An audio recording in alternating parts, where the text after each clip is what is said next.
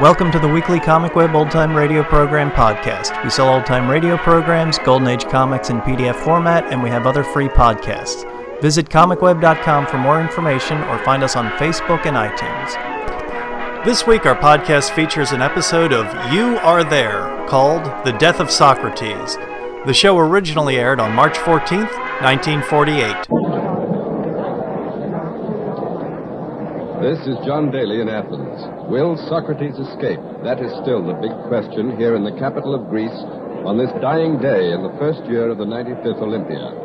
I'm standing before the door of the prison behind which the friends of the condemned philosopher, so the rumor goes, are urging him to save himself from drinking the poison hemlock. Socrates has only to walk out of that prison and board a ship to freedom in exile, and the prayers of his friends and the hopes of his enemies will be answered. This dramatic situation, which is having significant repercussions throughout the Hellenistic world, is now inevitably approaching its climax. And in 30 minutes from now, we'll know 399 BC, CBS is there. Ancient Greece prays that Socrates will not die. CBS takes you back almost 2,347 years to that fateful day when one of the most enlightened democracies on earth trembled on the brink of a cup of poison. All things are as they were then, except for one thing. CBS is there. CBS is there, produced and directed by Robert Lewis Shayon, with Walter Hampden portraying Socrates in this broadcast, is based on authentic historical fact and quotation. And now, Athens, 399 BC, and John Daly. Rumor that the friends of Socrates were in the prison, pleading with him to take his freedom. CBS has been here on the spot, attempting to verify that rumor. Should Socrates agree to save himself, it would be a simple matter for his friends to whisk him away through this sea of white tunics worn by bystanders only too willing and too eager to fulfill the hope of escape. We're directly in front of the prison door, but the brilliant red and orange of the setting sun is blinding me, and I'm not at all sure that I would be able to say for certain who came out of the deep gloom of the death house. The crowd here of some three or four thousand men, women, children, and slaves is milling about me, cursing, praying, whispering in anxious groups. They know that when the sun sets, it will mark the moment when they may never again hear the voice of their beloved cross-examiner. His enemies, too, are anxious, for they're afraid. One of them has asked for an opportunity to speak to the public on our CBS microphone. He is the poet Meletus, Socrates' chief accuser at his trial. Meletus is not quite the most popular man in Athens today, and as a matter of fact, he's been hiding in the shade of the prison wall, and I'm going to wave him over here now to the microphone. And it's just as Meletus feared. This crowd has recognized him. They're surrounding him, shaking their fists, threatening, shouting imprecations. Women are clawing at him. Citizens! Citizens! Let Meletus speak! Let him speak! All right, Meletus, what have you to say? Just one hope. With all good Athenians, I pray that Socrates will escape. Pray, But you who urged his death at the trial, It's what... true that I was the chief accuser of Socrates, but Socrates himself said I was of no consequence. You are nothing! I merely presented what some people have been saying against Socrates for 20 years, that he was a corrupter of the minds of youth and did not believe in the gods of the city. Let me ask you, Meletus, do you think Socrates will escape? I do not know, but if he does, he is just another poor mortal like all of us who's afraid to die. You mean you want Socrates to die? No, no, no, no, all I said was that I'm not to blame. Blame the playwright Aristophanes. It was Aristophanes who first said that Socrates taught young men to cheat payment of their just debt, to deny the existence of the gods. I'm just a poor poet. Blame the rich playwright, don't blame me. The poor poet Meletus has just blamed the rich and successful playwright Aristophanes for the death sentence imposed on Socrates. Aristophanes is at a CBS microphone with Ken Roberts right now in the Theater of Dionysius. He had agreed to make a statement for us, and as we still have no official news here as to whether Socrates will heed the counsel of his friends to escape, let's switch to Ken Roberts. This is Ken Roberts in the Theater of Dionysius. The playwright Aristophanes is right here beside me. He heard what Meletus said, and by the smile on his face and the nodding of his head, I understand that he certainly would like to make a comment. Aristophanes, I take it that the poor poet, Meletus, was referring to my play, The clouds. Yes, the comedy in which you lampoon Socrates as an evil character who ran a thinking shop. Yes, the shop was called the School of Very Hard Thinkers. Aristophanes, weren't the graduates of that school adept at the alleged corrupt and immoral practices that Meletus mentioned? to be sure. But that was the comedy situation. And at that, it wasn't one of my better comedies. No, to blame a single play, not a very good one at that, for the death sentence of so celebrated a philosopher as Socrates is preposterous. After all, I'm a playwright, not a hangman. But Aristophanes, Socrates himself said at his trial that your play contributed to the case against him. no, no, no, no. No. He mentioned my play merely to brush it aside as of little consequence. Yes, but Sir, one of my severest critics measures the failure of a play by the amount of food eaten during the performance. When The Clouds was first offered 24 years ago, the trash collectors worked overtime. On the opening night, Socrates himself enjoyed the jolly lampoon of himself and laughed heartily at the caricature. He even stood throughout the performance to give the first nighters a better shot should they wish to hurl a handful of ripe figs at him. I take it then that you're specifically denying Meletus's charge that your play was responsible for Socrates' death sentence. Oh, emphatically. The death sentence was imposed not by any mere play, but by the ignorant jury of 500. Socrates himself said that. What else would you expect of an uneducated majority who have rather an odd conception of democracy? What's your conception of democracy, Aristophanes? Well, it certainly isn't killing a man who happens to disagree with me. I believe with Socrates that the sovereignty of the people has become a sovereignty of politicians. Socrates also believes that government is an art, and as such, it requires more training, knowledge, and skill than any other. You cannot leave questions of politics and justice to chance nor to the vote of the mob. And do you believe that the jury was acting as a mob? Of course. Five hundred men must decide a whole case in one day. And what may be momentary passion on one day may be passionate regret on the next. And that passionate regret may take another life. That's why Meletus is afraid. That's why he's throwing me to the mob. Thank you, Aristophanes. By the way, citizens, if you are hearing strange music behind our conversation here in the Dionysian Theater, I'd like to explain that it's the flute player quietly rehearsing his part in Aristophanes' play Lysistrata. CBS also has a microphone at the home of Plato, the distinguished young philosopher and friend of Socrates. Plato also had agreed to make a statement for us. We have nothing from John Daly of any news about Socrates, so over to Plato's home and Don Hollenbeck. Our CBS microphone is at the bedside of Plato. The 28 year old philosopher has been ill these past few days. He says he objects strongly to Aristophanes' remark about democracy being responsible for Socrates' death sentence. Meletus is throwing Aristophanes to the mob. But I protest the manner in which Aristophanes is throwing democracy to the mob. If Socrates dies, and I pray that the rumor that he will escape is true, it will not be democracy that is to blame. Our many wars with Persia and in the Peloponnesus have exhausted us in body and soul. Two out of every three Athenian men have died in battle. Now, the fever of uh, fear runs high among us. We're confused, desperate. And so we seek someone to blame and sacrifice Socrates on the altar of our dying faith. It is not our jury system, as Aristophanes charges, that condemned Socrates. It is the prejudice of old men whose minds have been poisoned against him since they were children. The old men you speak of, Plato, they are the jurors? Yes. but they are merely the symbol of old ideas that fear to be challenged, cross examined, and perhaps exposed as no longer virtuous in our time. That is why the old men hate Socrates. Socrates is like a gadfly on the backs of men. He forces them to cry out, Socrates, you make me acknowledge my worthlessness. He makes them say, I had best be silent, for it seems that I know nothing at all. And for that, he is hated. For Aristophanes is wrong. It is shameful.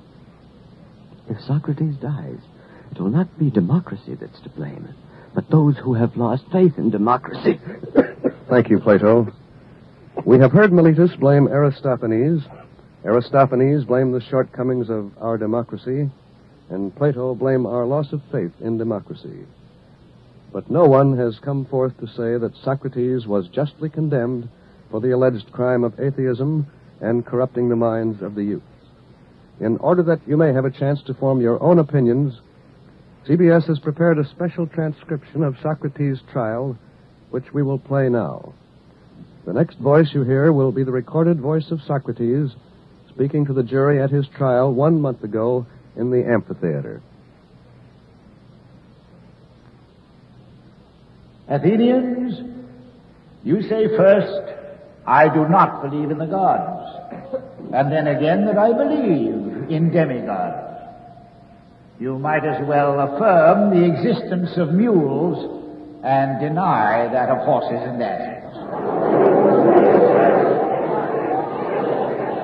Come here, Meletus. Now, um, is it not a fact you think it very important for the younger men to be as virtuous as possible? I do. Well, come then, tell the judges who it is improves the younger men. I. I. I. Come now, you're accusing me of being the corrupter of youth. Reveal to the judges who improves them. They. They. Hmm. Uh, you see, Meletus, you have nothing to say. You are silent. Is not your silence conclusive proof you never gave a moment's thought to the matter? Come, tell us, good sir, who makes the young men better citizens? Why, the laws. My intelligent friend, that is not my question. What man improves the young who starts with the knowledge of the laws? The judges Hera, Socrates. Why, what do you mean, Meletus? Can they educate the young and improve them? Certainly. All of them, or only some of them? All of them. By here, that's good news. There's a great abundance of benefactors. And uh, do the listeners here improve them or not? They do. And do the senators? Yes. Well then, Meletus, the members of the assembly, is it they who corrupt youth? Or do they all improve them too? They all improve them too. Then all the Athenians, it seems, make the young into fine fellows, except me. I alone corrupt them. Is that your meaning? Yes, most certainly that is my meaning. it's absurd to believe that only one man is the corrupter of all, and that all the rest of the world is the improver of youth.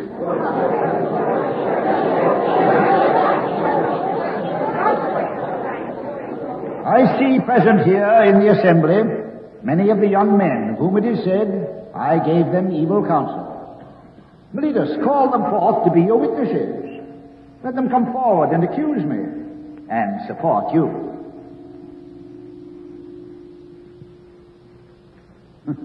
Not one youth comes forward. Then let their fathers, who have grown up and uh, are uncorrupted, or their relatives come forward.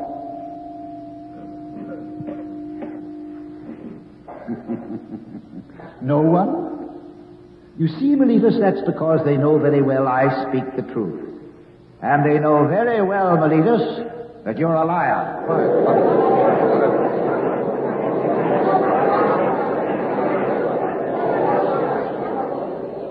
Strange indeed would be my conduct, O men of Athens, were I to desert the command of my God, to fulfill the philosopher's vision, to search into myself and other men, because I fear death. Men of Athens, I honor and love you, but I shall obey God rather than you. And while I have life and strength, I'll never give up the practice and teaching of philosophy. And whoever I meet, I'll say to him, Citizen of Athens, why do you care so much about money and honor and reputation and so little about wisdom and truth? Athenians, I believe in God as no one of my accusers believes. And to you and to God I commit my cause to be decided as is best for you and for me. Then acquit me or not. But know I shall never alter my ways, not even if I have to die many times.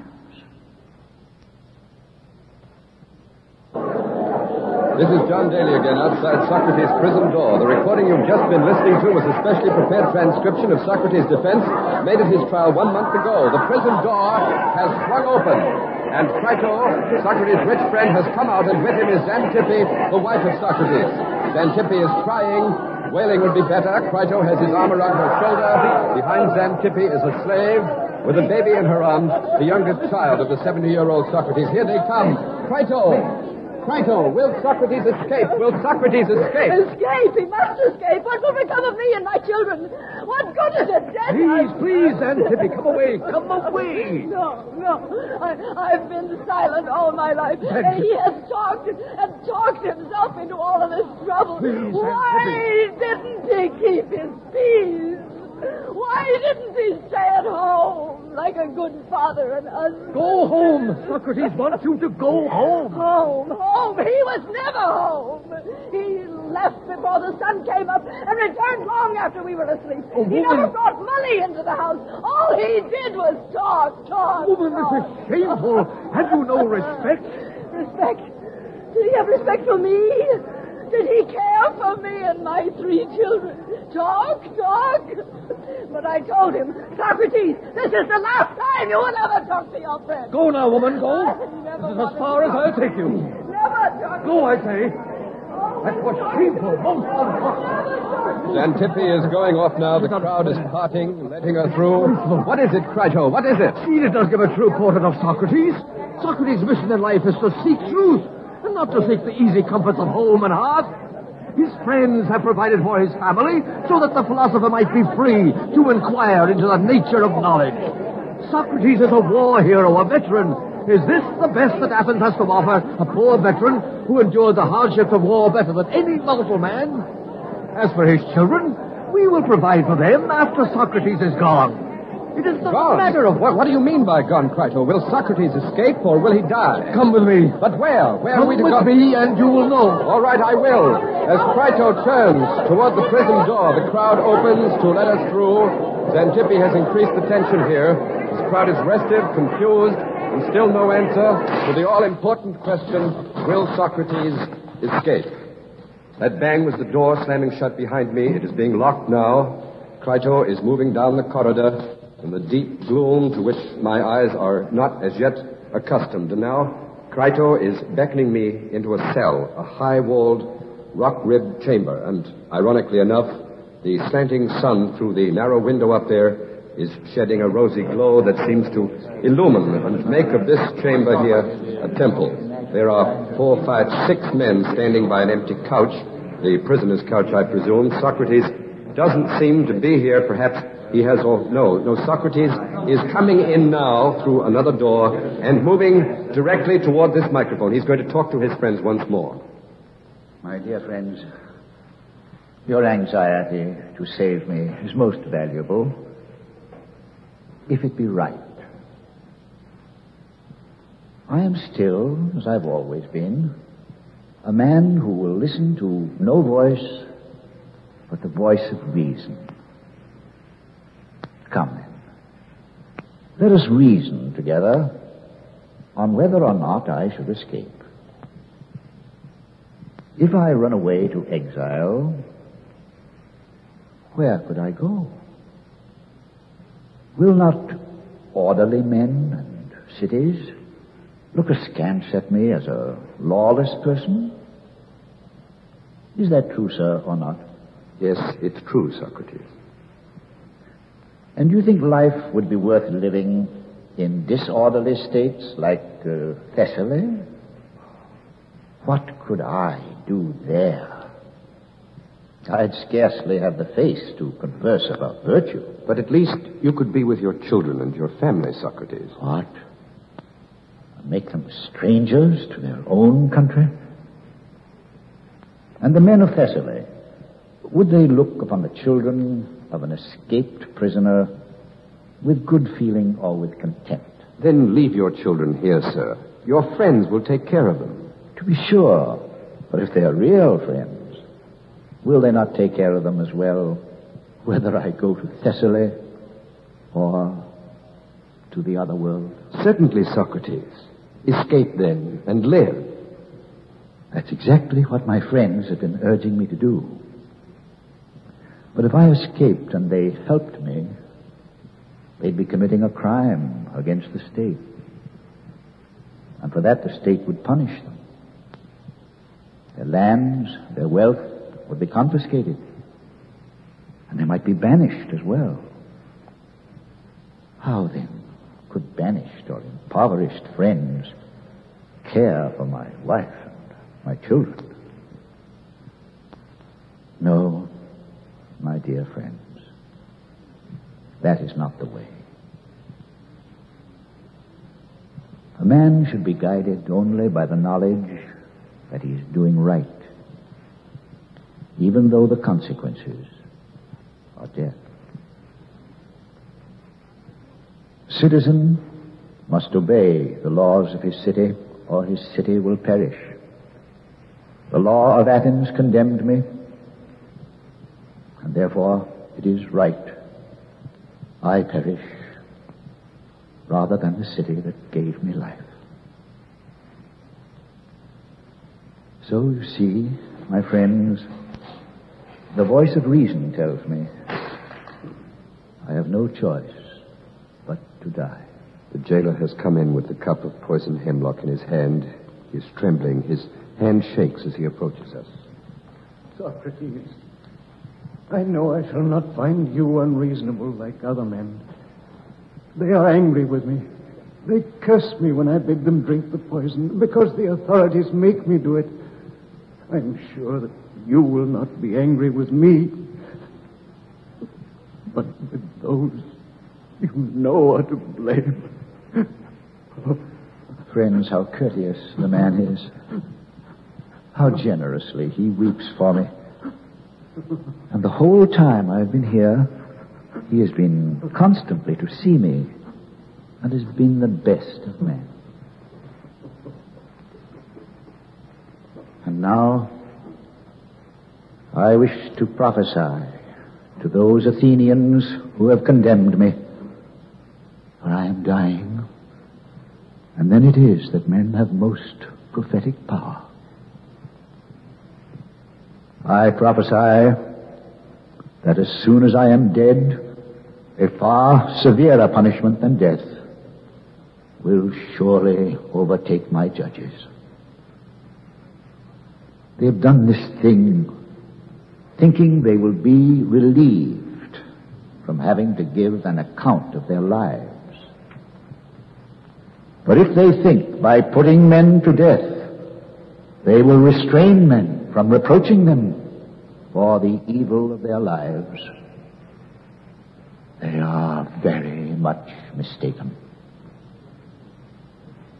It is much better for you and much easier not to silence reproaches, but to make yourselves as perfect as you can.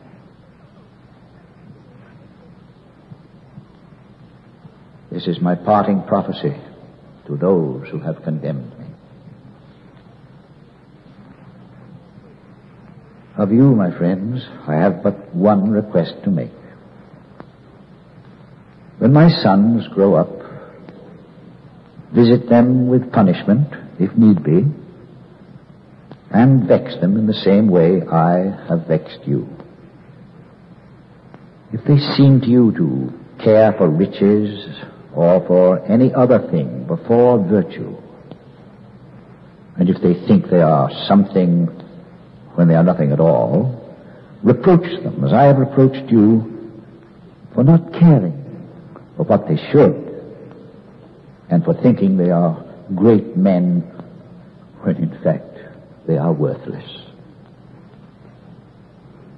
If you will do this, I and my sons will have received our deserts at your hands.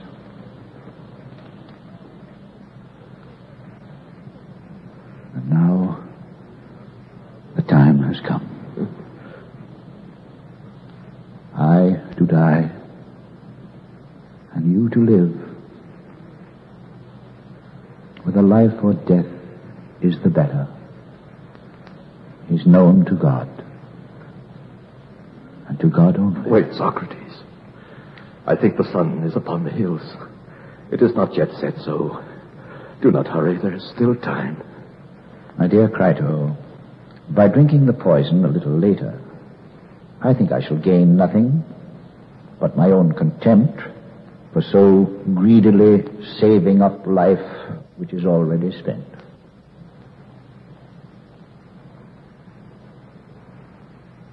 State of death is one of two things. Either the dead man wholly ceases to be and loses all sensation, or it is a migration of the soul unto another place. If death is like a sleep, unbroken by any dreams, it would be a wonderful gain. For then it would appear that eternity is nothing more than a single night. But if death is a journey to another place, what greater good can there be than this? To sit and converse with such gods as Orpheus and Homer. I am willing to die many times if this be true.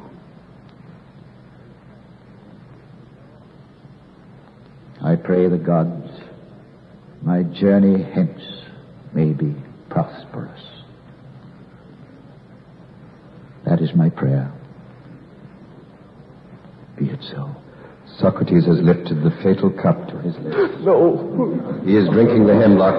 It's impossible to describe. I can almost taste the poison on my own lips, and it's on the lips of all who are here, of all who are listening. It is Greece that dies, Greece that is dying, but Socrates will live as long as truth will live. And this fateful day in the first year of the 95th Olympiad will be remembered as long as men cherish knowledge above life itself. Athens, 399 years before Christ is born, Socrates dies. You have been listening to The Death of Socrates, another broadcast in the series CBS is There, produced and directed by Robert Lewis Shayon. The Death of Socrates was written by Joseph Bliss and Robert Lewis Shayon, and the role of the philosopher was portrayed by Walter Hampden, with Oliver Clipp as Meletus, Arnold Moss as Aristophanes, Karl Swenson as Plato, Hester Sondergaard as Xanthippe, Charles Webster as Crito, and Philip Clark as the jailer. Next week, Philadelphia, July Accord, 1776. CBS is there. this is CBS, where 99 million people gather every week, the Columbia Broadcasting System. If only you could go back in time. Well, you could bet on winning sports teams, or stop World War II, warn the founding fathers of the problems of slavery, or save Lincoln from assassination. Evidently, CBS News figured out time travel, but instead of changing anything, they just pick turning points in world history and report the stories as if they were in the present day.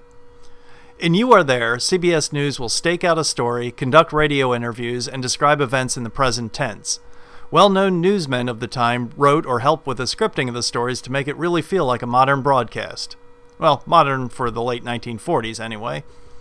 This series is a pretty rare combination of genres for old time radio programs. It's historical, not really fictional, but not really nonfiction, and all told in a fun and interesting style.